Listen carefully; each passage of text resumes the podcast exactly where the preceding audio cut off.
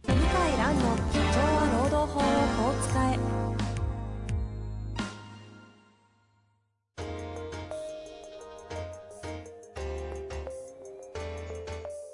法律の下で展開されるビジネスの世界ポッドキャスト「社長は労働法をこう使えば」弁護士の向井蘭が経営者の立場に立って経営者が知っておくべき労働法の基礎だけでなくビジネスに関する法律の問題を分かりやすく解説しますこんにちは、遠藤和樹です。向井蘭の社長は労働法をこう使え。向井先生、よろしくお願いいたします。はい、よろしくお願いします。さて、今週はですね、次回に引き続きという形で、静寂説にのっとった前提とした経営の仕組みづくり、パート2ということでですね、はい、第2回目をいきたいと思うんですが、はい、前回はね、静寂、静寂説を前提だったんですけども、どちらかというと、こう事業としてはサービスの向上とか人間関係を良くする、お客との関係を良くするはい。ための、こう結構、などっちかというと、なんていうんですかね、いい形にそうでしてすいくねた。めの対はい策の仕組みの話が多かったんですけど、はい、今日はちょっと労務的な方に入っていきたいとそう思ですね。はい、いますね。はい。これはですね、あの、よくですね、この前も弁護士会で、はいえー経理担当の女性が、えー2000万かな ?2000 万のお金を横領したって言って問題になったんですね。はいはい。定期的にその経理の担当者が横領するって、まあ、昔っから起きてるんですよ。昔っから起きてまして。で、まあ、僕、日本にいるときあんまり、なんていうのかな、そこまで考えたことなかったんですけど、うん。中国ではもっと起きてまして、うんうんで、どうやって予防するかっていうのを実際にやってる会社さんから教えてもらったんですよ。いや、基本だよって言って、向井さんつって。中国では基本だよって言って。なるほど。確かにそれやれば、まあ、ある程度抑制はできるなっていうやり方があったんですよ。はい。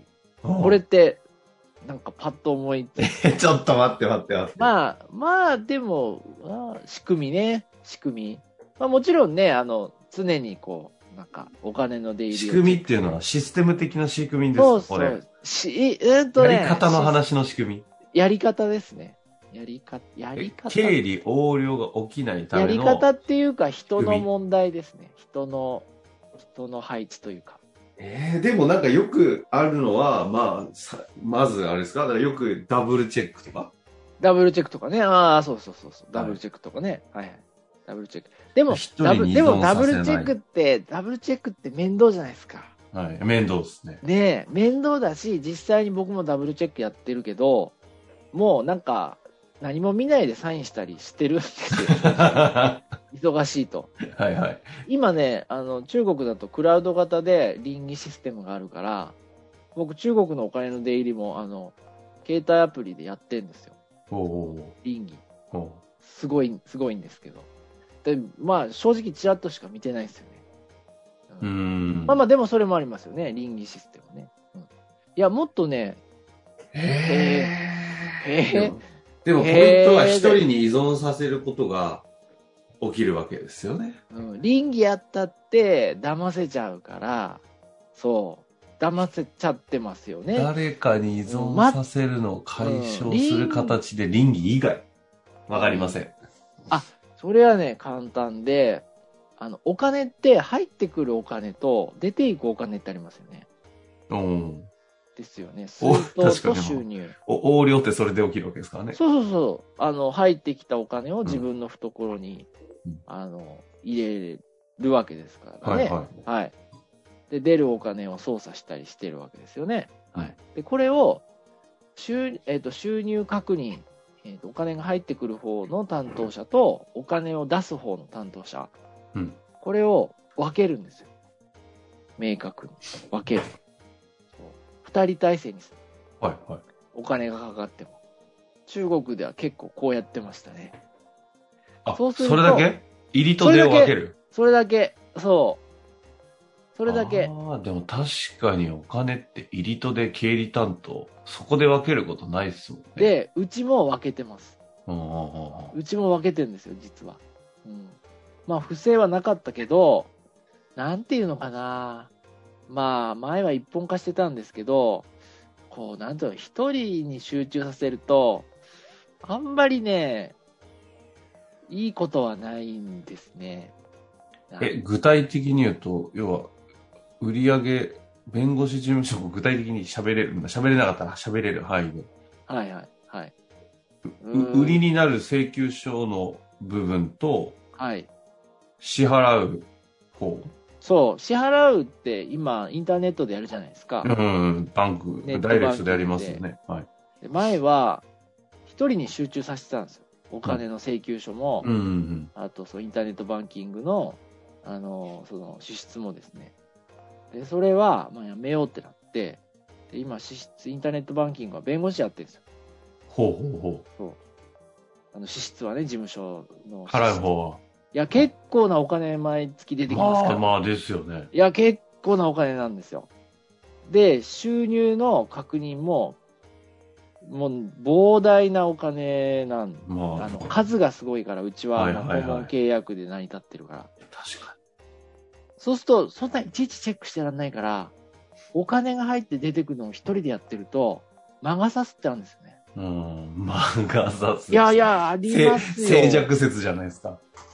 だって、だって、ちょっとしたよくわかんない会社とか作って、そこにお金流してても、例えばなんだろうな。わかんないですもんね。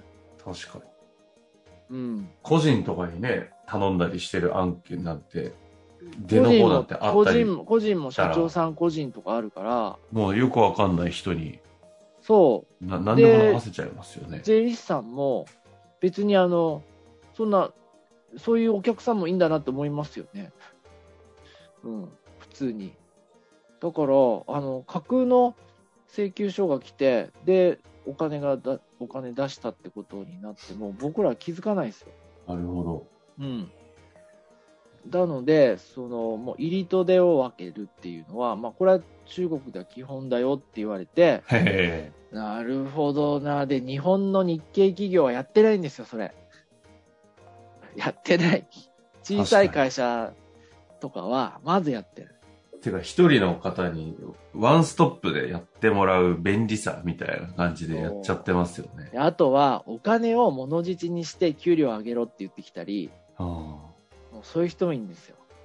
あえ、どういうことですかいや、だから、あの、給料上げないと、今月の経理処理しないとか。 えそんな交渉あるあるあるある。いや、全然ありますよ。そう、そうね。でも確かに一番肝である仕事っすもんね。あその、う事業が動く。 そう。あとは、本社上場企業だと、うん。あの上場決算で連結対象になってると必要なデータってあるんですよね。はいはい。それを渡さないとかね。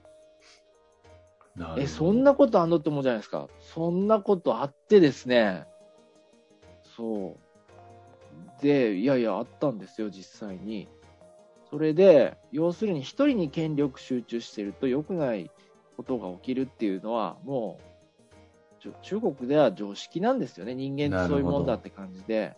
なんで、こう、何人にも分けて、こういう経理、あの、財務、はいはいはい水道ので、多少人件費かかっても、それで、あと今ね、ネットバンキング本社でもできるんですよ。本社がお金の出金コントロールする会社も増えてて、あこれはもう全然できるんですよ、インターネットで。あの、なんだろう、その、カード、カードっていうか、USB のなんか、あの、こう、鍵みたいなやつあれあ。ば、はいはいはい。できるんですよ。うん。できるんで、そういうふうに分けちゃって、そうすると不正がね、一気に確率が減るんですね。なるほどね。出てからじゃおしまいっすも当んねたり前っては当たり前なんだけど、あもちろんね、2人で悪いことしたり、3人で悪いことしたらできるんだけど、意外とそこまでは大胆じゃないんですよ。1人で単独犯が多いから、こういうお金の。あ。着服ってね。間が差した時にね、うん、ほとんど単独犯、中国の単独犯多かったな。意外とね、3、4人でグルなるってのは相当ひどい事例です。うん。そうなんえ、なんかそれ系、今のやつはね、横領の話ですね。そうです。はい。で次がですね、うん、あるんですね、やっぱり。現現金の盗み、着服。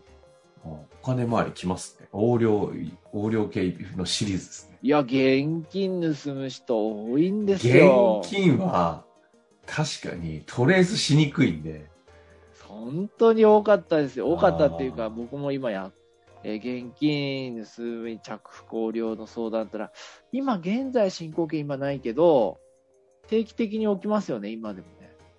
だって向井先生なんてさ、そう現金持つことありますよね、会社の。最低限のキャッシありュ。ありますよ、ありますよ。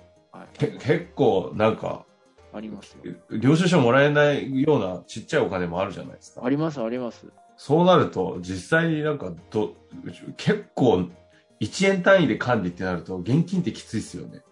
きついですよ。だから現金やめてほしいなって正直思う時も多いです。うん。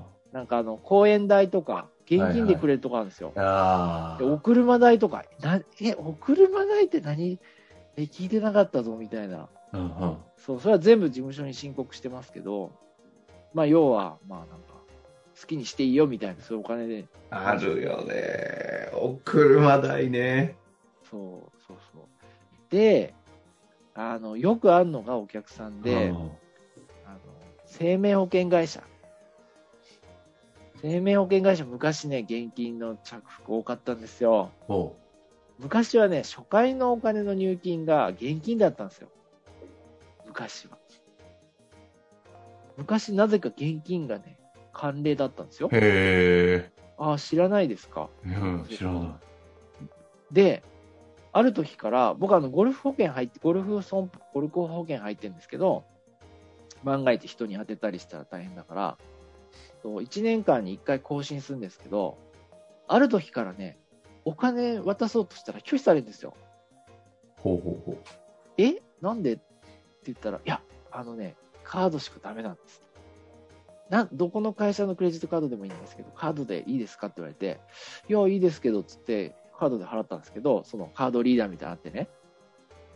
で、理由を教えてくれなかったけど、おそらく、あの、もう現金で、もう問題起きすぎるって、もう、コストかかってもいいから、現金やめようってなったんだと。ああとね、多かったのはね、タクシー会社と引っ越し会社。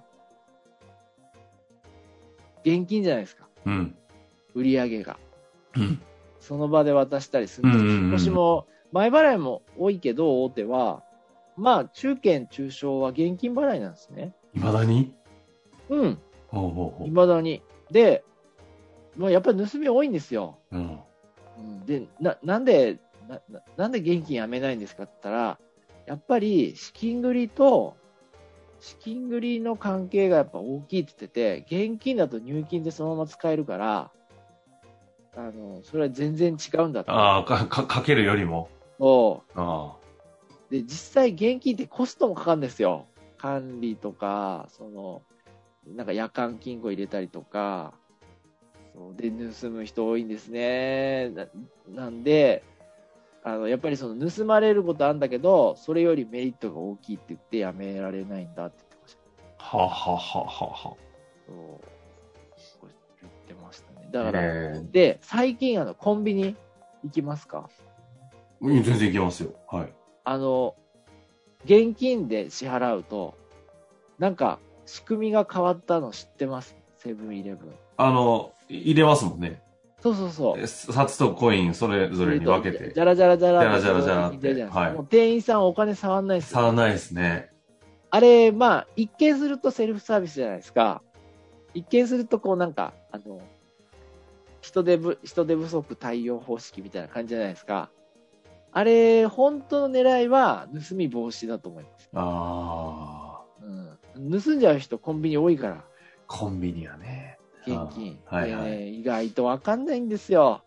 防犯カメラもね、3日とか5日でなくなっちゃうし、データが。そう、それもね、何回も相談を受けて、ところが今、この仕組みになっなってから、なくなった、相談が。へえ。うん。あ、そうだ、やっぱ多かったんですね。あとファミレスもそうですよ。ファミレスも全部ああいう、外から開けれないような、もう自動的にお釣り出るような仕組みになってますよ。はいはいはいなってんですよ。今、ファミレスも。へえ、ファミレス行っていかないから、ちょっと、そう。知らないけど、そうなんこですね。れもね、やっぱあったんだと思うんですよね。だからもうね、し現金触らせない。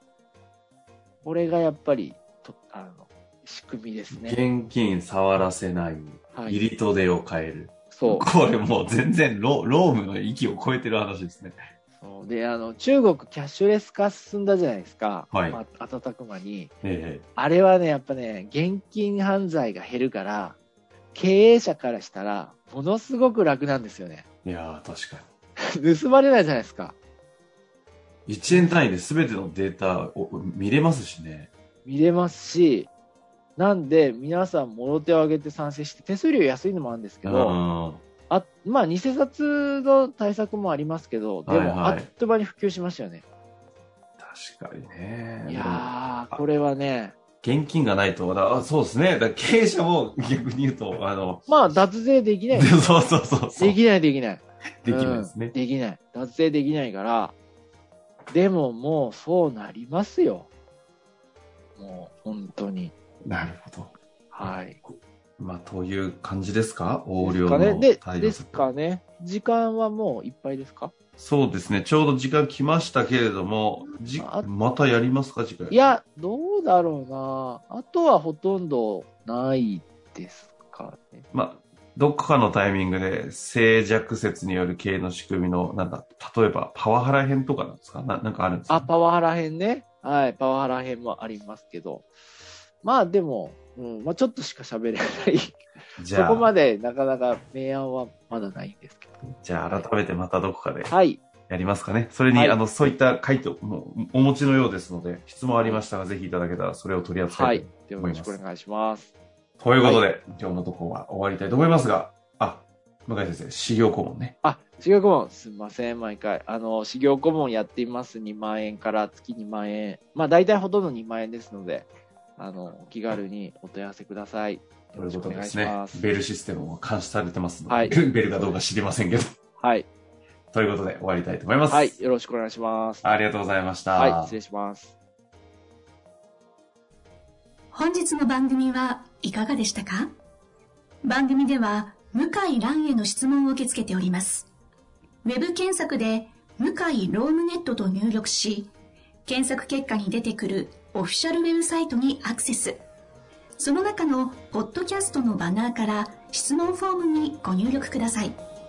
たくさんのご応募お待ちしております。